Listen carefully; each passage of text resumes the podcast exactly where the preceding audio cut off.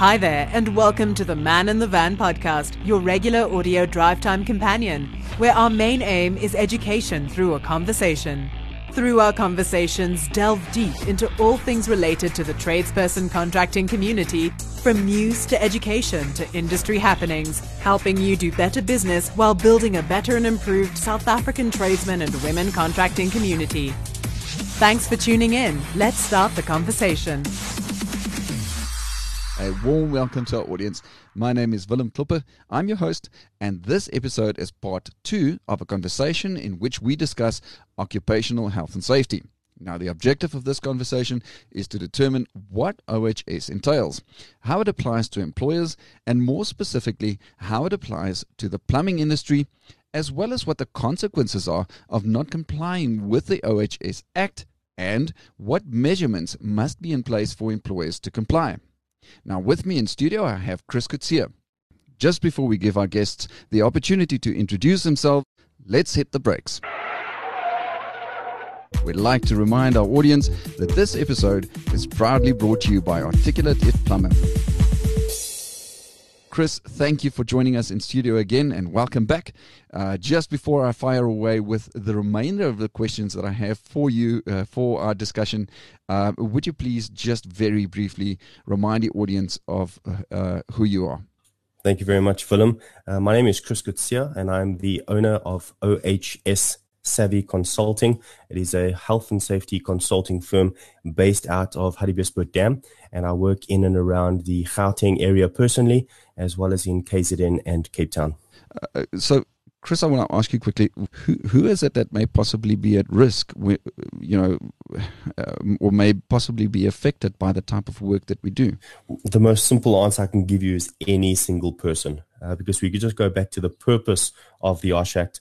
Uh, it's really to provide for the health and safety for persons at work, persons who are operators using plant machinery, and then protecting any person other than persons at work, which could be any single person, a bystander, a visitor, a guest, a client. Really, if there's a life standing around there, uh, you would have to provide for their health and safety in your plan.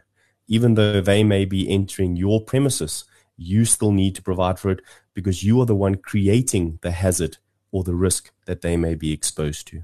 Chris, getting back to the liability that we've that we've spoken of before for the employers, um, what might be some of the consequences uh, for employers who do not comply with the OSH Act? I'll, I'll, I'll, give you one example. Let's say, for example, that an employee's life is lost uh, due to certain OHS measurements that have not been in place. Uh, what is the seriousness of not complying with the OSH Act requirements? Well, it is certainly very serious, uh, Willem, and obviously there's going to be two factors that any incident investigator is going to look at. Uh, they obviously going to go directly to the law. They're going to look at Section 37, uh, which talks about the acts or omissions of the employee. Uh, if it was an act, so something that was unsafe done on the part of the employee, or he omitted to do something in terms of health and safety, uh, then he could suffer those consequences, uh, perhaps even his family. Uh, the company could also suffer to a degree, but really the employee would be held liable uh, for acting uh, unsafely or omitting to do something safely. But your question was on an employee who lost their life. It could also be the result of the negligence on behalf of the employer.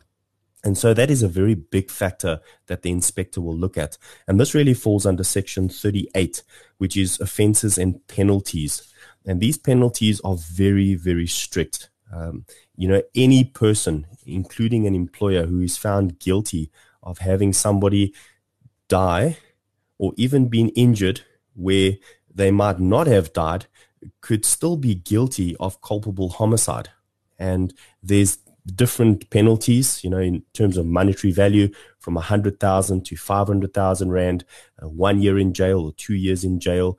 And although it's not excessive in terms of monetary or jail time, culpable homicide could lead to even further penalties being exposed uh, when you are actually in term uh, in a court of law, and the judge could hand down a more stricter sentence uh, because if it's a catastrophe, maybe more than one person dies, you could be jailed for a long, long time. And, and not just that, you lose your livelihood, you could potentially lose your company. And there's such a huge ripple effect to your employees, uh, to the life of those who are left behind as well. And so it's really, there's no substitute for having a proper health and safety system because we can see the consequences uh, or the penalties and not having a health and safety really comes with serious consequences. I've I've heard of, of many instances where as long as the investigation of serious injury uh, or death, for that matter, loss of life, um, uh, for as long as that investigation is ongoing, that certain companies' doors have been closed. Um, that the government comes and puts a big lock and notice up at the front gate, and they say this premises uh, may not be entered by anybody uh, up until the investigation has been completed. Is that correct? Are you aware of such uh, such um, um, definitely. Cases? We have we have it all the time and it might not even be because of death. It could just be because of so many smaller incidents and accidents that are occurring. And that is also a huge red flag for the department of labor when you have to notify the department of labor of certain incidents and accidents. Uh, somebody's falling somebody's falling or drowning in uh, trench, things like that, we start looking at statistics and say that a company might not have any employee dying, but they have 500 employees cutting their fingers off. And so this is obviously a huge concern. You know, one or two people uh, becomes a small statistic, but when it becomes, you know, five or 600 over the year, and if we look at the six and a half thousand plumbers in and around South Africa, you can really see how this can become exponential. And this is a huge problem in the industry where we start looking at big incidents and accidents such as death as the problem, but we do not focus on the smaller ones, which is actually the causation value. The smaller incidents and accidents can prevent the bigger things from occurring. So when big things happen, we know what led up to that was a whole lot of small things. And so companies can be shut down for, you know, days, weeks, even months, sometimes even years. And as you rightly mentioned, sometimes if it is a death and they are investigating during that entire root cause analysis, they will shut down the company, sometimes even indefinitely, where companies have had to uh, rebrand completely or close down completely. And that leads to loss of employment. Uh, that leads to loss of income for, for the owners of the company.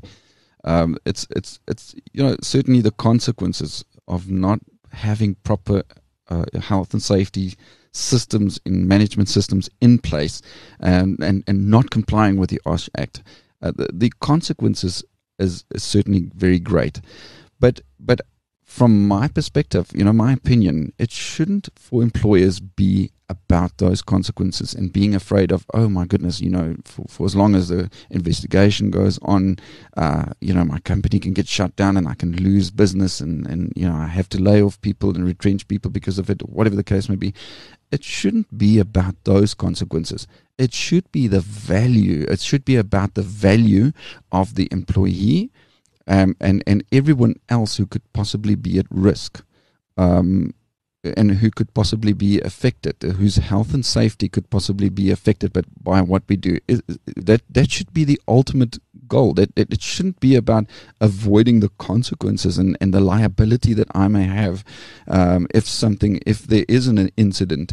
Um, it shouldn't be about the liability for me as, as the employer. It should be about I value the life and the health and the well being of my employees and and everyone else who is affected by what I do.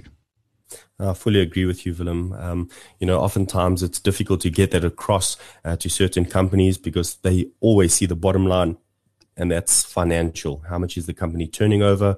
What am I making? And what is the sustainability of my company? But really, when it comes down to it, if you have to look at the cost of health and safety, and not just the setup of health and safety, but the cost of an incident uh, can be catastrophic to a business. And if you do not look after your employees, if they are sent home because of illness, because of an injury, to replace that person costs money. Uh, to retrain a new person costs money. Uh, to replace PPE, to replace equipment. And now we're not talking about replacing the cost of a life because uh, that is always, uh, you know, it's the value is is priceless. We, we never Exactly. put cost on life. But really, uh, if you just think of basic cost to kit out one plumber in terms of PPE, uh, you know, their boots, their overalls, especially if it's a branded uniform, their gloves and their goggles, and then to train that person in first aid and firefighting, to give them the tools and equipment, uh, you're not looking at a, a few rand. You're looking at quite a big investment into that employee. And so if you don't allow for that employee to look after the tools and equipment and to look after their own life, you just are basically wasting your investment in that person. And so value really comes down to not just the life of that person, but the return that that person is investing in your company. Um, we are plagued by unemployment in South Africa, and it's too easy for an employer to say, well, you're replaceable.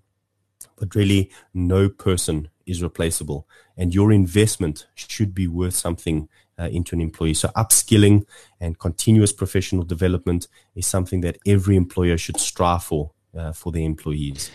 Chris, does does all responsibility lie solely with the employer, or does the employee also have a level of responsibility? If we're talking about responsibility, it is every single person's responsibility from employee uh, in terms of Section 14 of the OSH Act and the employer uh, in terms of Section 8, as well as the various other regulations. But ultimately, uh, the liability will always rest with the CEO of the company. And this is who we term as a 16-1 person. Uh, a Section 16.1 person is the CEO or the person that is the highest ranked in the company. And that is in terms of liability. They cannot ever uh, take their liability, detract, or deviate uh, from that liability as the, the owner. And so, if anything goes wrong in the company, the first stop of any investigator is to check whether the employer has put in place certain systems. Then it goes down to responsibility. So, when we look in health and safety, we always look at legal liabilities in terms of the law, and then we will focus on responsibility. And that is because just because someone was responsible, uh, such as a supervisor, were they given adequate training by the employer? Were they given adequate resources to carry out that scope of responsibility?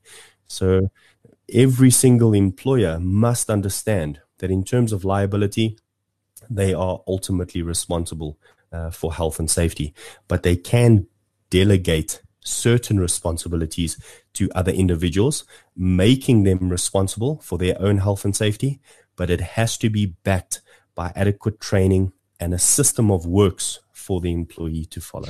I, I think also, just to add to that, Chris, is that the employee uh, certainly has a level of responsibility in complying with the company's health and safety uh, procedures, health and safety policies and regulations in, in within the company itself.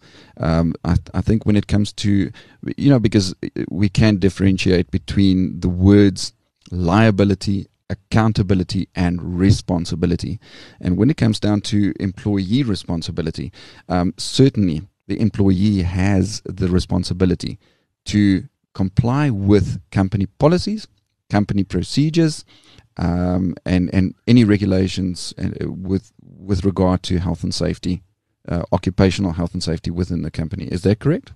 Definitely. In fact, the very first thing uh, that the OSH Act says to employees is to look after their health and safety as well as the health and safety of others. And so, really, it's their responsibility to look after others' health and safety. And you might think, well, that's a bit excessive. But really, an employee who performs a task could put others in the vicinity at risk of what they are performing. Yes, the scope of work is the company's scope, but they are the one actually implementing that scope, using that tool or performing the actual work. And so they are then essentially creating the hazard themselves that could expose someone to danger. And so they should look after their health and safety and implement the correct measures uh, using health and safety in the correct way and applying it in the right way. But not only for themselves, they have to do it with others in mind as well. Just before we continue the conversation, it's time to hit the brakes again. Don't forget to download the all new and improved App Plumber from the Google Play Store. All your plumbing solutions are just a click away, exclusively for Android users. Welcome back. To continue our discussion, I would like to ask the following question. Chris, we're talking about hazards and risks. What is the difference between a hazard and a risk? Well, very simply, a hazard is the source of exposure. So it's the thing that is going to cause the injury or create the disease that makes us ill. The risk is based on a few factors. It's the likelihood or the potential that that hazard could become a reality. Uh, I think the simplest way I could put it is working at heights would become a hazard in terms of working at heights, if you work on top of a ladder, uh, on top of a scaffolding, on top of a roof, uh, that area or environment that you're putting yourself in at heights becomes the source of the risk. And the risk essentially would be falling.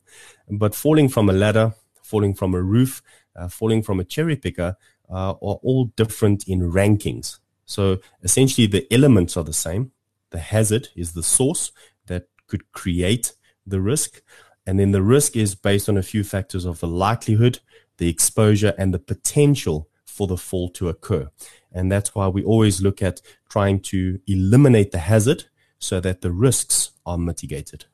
Certainly, I mean, you know, the risk can be can be a, you can identify a hazard, like you said, you can identify the hazard as being working at heights, but the risk can be reduced or alleviated, or you know, it can significantly be smaller um, if correct measurements are put in place. If the scaffolding that they are climbing on is is comply with all the requirements. It's stable, and, and if they have a, uh, a fall protection plan in place, they've treat, they've trained the, the the the the plumber to you know if you climb on the scaffold. This is the way you climb on the scaffold. Please wear your safety harness. Attach it. Do attach it to this or that uh, part.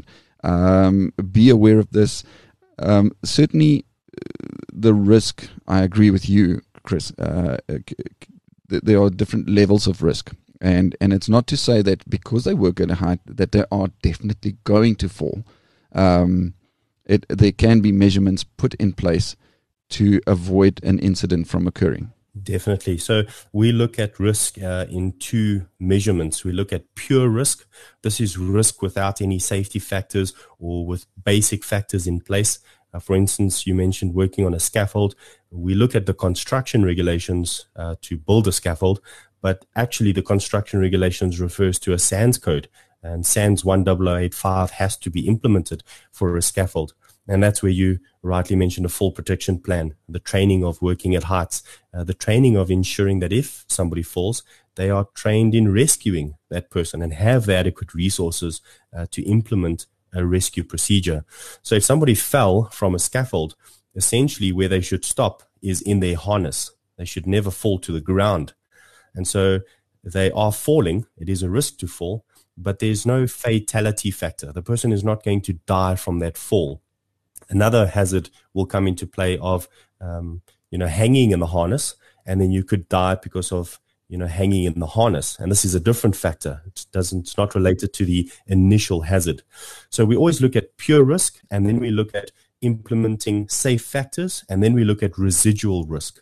And that residual risk rating is really where we need to play, uh, play it safe and ensure that we've got adequate safe working or safe operating procedures in place uh, to bring that risk low. And yes, it's impossible to eliminate every hazard. You will still always need to work at heights, but that risk factor can be significantly mitigated to ensure that guys do not fall and hit the ground. They might be fallen contained in a safe environment so that they are not injured. Chris, from your experience, would you say that within the plumbing sector, um, from what you've heard or from what you've been involved with and, and, and seen and perhaps in, uh, for that matter investigated, um, are are are in general uh, plumbing employers putting in place the correct measurements uh, to mitigate um, risk or to to alleviate risk or reduce risk, uh, just in general? You know, it's a very difficult uh, question to answer, Willem, um, because generalizing on health and safety uh, is also a, very the wrong thing to do, if I could put it that way. Because uh, generally speaking, if we look at the incident statistics out there, uh, car crashes being one of your highest, and falling from heights being your second highest. Now, we cannot attribute all of that to plumbers out in industry. We're talking mainly in construction industries. But really, if we look at uh, plumbers as a whole, and from my experience on working with IOPSA, and if I have to generalize, I would say that in the past three years of working with the plumbers, I've really seen them go from having a health and safety plan or having a health and safety system to implementing and mentoring a health and safety system to a lot of companies taking it on as a safety culture. And I can only uh, commend a lot of the plumbers that I work out there for doing that. Well, I'm certainly happy to hear that. And I think that, uh, you know, most of our audience will also. Um, what What is considered to be the workspace or the workplace? Well, that's very simple. Wherever you are performing your task or uh, employment. And there's actually a very interesting note here. Due to COVID, many employers have allowed their employees who work on administration or HR or sales uh, to work from home. But the home would then become an extension of the workplace because you are performing your um, your work in that place. You're already performing your employment in that area. And so that becomes an extension. In fact, it goes as far as ensuring you've got a risk assessment done for that employee's home. Many people do not know this, but should an employee get injured while working at home uh, because of rotational work or because of remote work, you as the company can be held liable for the risks and hazards at that person's home. Uh, so we need to really uh, clearly identify what workspace or workplace is. Even a person's vehicle becomes their workplace or workspace. And that is you're not performing plumbing inside of that vehicle, but during your employment time, you are traveling from one client to the next, or perhaps to the office to a client. Uh, you're essentially performing duties of your work. And that car or vehicle becomes your workplace as well. And health and safety measures must be implemented at every workplace.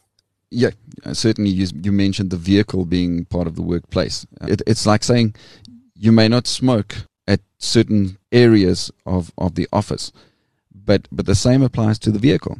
You know, plumbers essentially need to get out to site. They need to go out on site and go and work. They don't, they don't fix somebody else's plumbing at the office. they, they do it on site. So they're now in the vehicle and that vehicle becomes the workplace. It's part, it's an extension of the workplace. So certainly they, if they're not allowed to uh, smoke, if it's a non-smoking area at the, uh, at the office, then certainly that applies to the vehicle as well. In many instances, it should. However, there's no policy or procedure in place from the company side uh, in order to promote that with the, the, the plumber. And so it comes back to I told them not to, or they should have known not to, instead of having some concrete proof uh, documented to state that no smoking is allowed in the vehicle. And then again, if it's a no smoking zone, it should have a no smoking sign. Just before we continue the conversation, it's time to hit the brakes again. Plumber training has never been easier with articulated plumber courses. Enroll now to upskill yourself at your own pace and earn CPD points. Our informative and easy to follow courses can be found on iopsitraining.co.za. Don't forget to follow us on Facebook and Instagram at Articulated Plumber. Welcome back. Getting back to that assumption that employers uh, sometimes make um, of of the employees just knowing what to do and what not to do. Um, you know, I've, we've we've had instances, well, I know of instances where um, an employee employee can prove that he's got his driver's license, but the employer never took him out in the vehicle and said, "All right, so you've proven to me that you've got your driver's license, but let's take you for a drive. Let's let's put you behind the wheel. I'll sit next to you in the vehicle." Let's go out and let's see if you can actually handle this size of of a of a uh, you know a, a bakkie. Uh, um, we call it a bakkie in South Africa. It's a truck or whatever the case may be. You know the vehicle that you will have to drive for for getting out on site. The plumbers.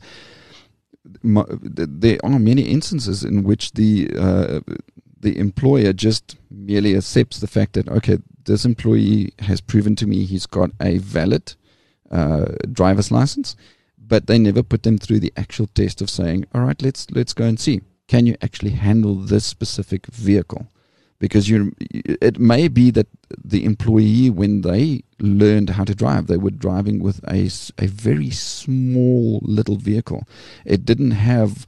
Uh, uh, you know, a, a, load end at the back that it may have a, a, a, a, canopy on it with ladders and geysers inside, which prohibits them from seeing in the rear view mirror or something like that.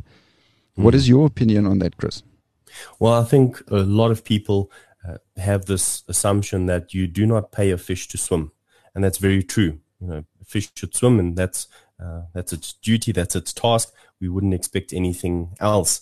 But then, really, what value are you putting on it? So, with our employees, we might say, well, they're plumbers, they should be able to do plumbing work. And that includes, if you have a license, being able to drive. And so the assumption is there that they will automatically add value to your company without you putting anything in. And that is never good business sense. What you put in is what you get out. And so you quite rightly said if you're not putting in anything, uh, taking the driver out to actually see whether they can drive your bakkie uh, with the equipment inside there, then if you haven't put anything in, you cannot expect anything out. Uh, so really in business, uh, and it comes down to quality management. If you really want to have a quality company, you need to be putting in more than just the minimum. You have to put in some sort of best practice or a higher standard. Absolutely. Chris, tell us a little bit more about the OHS file, the management system for that matter, and, and the OHS file itself. Can I can I add some questions to that? Just perhaps tell us what, what should be inside an OHS file.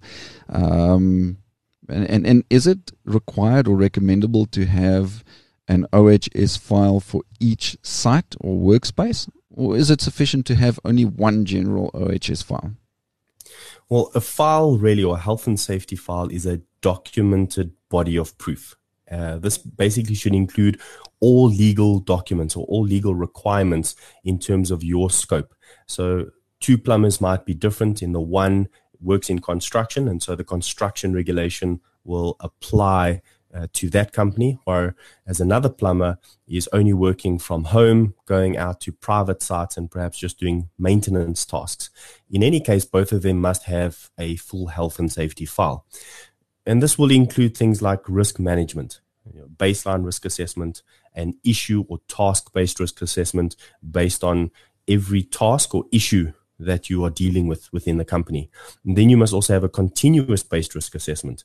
And this is monitoring and reviewing whether the risk applications or safe work procedures that you've implemented are actually efficient to stop or prevent injuries or accidents from happening. And so that documentation on collecting data should also be in place. Uh, incident management, what to do before an incident and what to do after an incident. Emergency management. If you don't prepare for it, then you will not be adequately prepared in an emergency situation. We then look at employee management, uh, inductions, employee orientations, medicals to check if they are still uh, safe and healthy while they are working for our company. We have site management, which comes down to inspections, registers, and checklists for housekeeping and hygiene, and site inspections to ensure that the entire environment is safe for us to work in. We look at tool management, uh, you know, things like registers and checklists just for our tools or the equipment that we are using, as well as the logs for maintenance thereof as well. And this would be minimum requirements. There's so much more that could go into an actual management system. And that's why the answer to the second question is you cannot just have a general OHS file uh, for many companies, they have one basic file. Uh, this is called a base file. And that health and safety file or management system has got every single task and issue that that company deals with. But we must understand that every client we go out to is in a different environment. Every home that we are going to enter or every site that we walk into has got different risks, different hazards that we are going to be exposed to. And so the health and safety file is unique for that site because it becomes site specific. We understand that the task you're performing is exactly the same. You're installing a geyser at uh, number 85 and you go down to number 120 and you're installing another geyser. Essentially, you would say, well, I can use the same safety file. But the environment that you are in is different. At number 85, you might be exposed to using a ladder. You might be exposed to electric fencing. You could be exposed to a pool in the yard that you might fall into. Uh, going to the other home, you might be exposed to having to put this on the roof, you know, with solar panels. So essentially, the task might be similar, but the environment is always going to change. We never have the same environment. And so you should have a site specific unique file for each activity. Absolutely. I agree with that, Chris. Should the audience want to get hold of you, is there a way that the audience can get hold of your company to make use of its services? Um, you know, if they need your services and your help to put into place a proper, uh, you know, OHS uh, system, uh, even if it's just help to put in place the file or help on on on doing uh, uh, hazard identification and risk assessments or whatever the case may be, is there a way that they can contact you? Where can where can they get hold of of your company OHSS? Well, they can either look on our website, uh, www.ohss.co.za.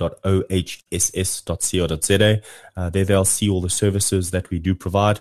Uh, from basic health and safety implementation to our mentorship program to the ISO standards uh, on 9,000, 14,000, or 45,001, or even if they just need advice.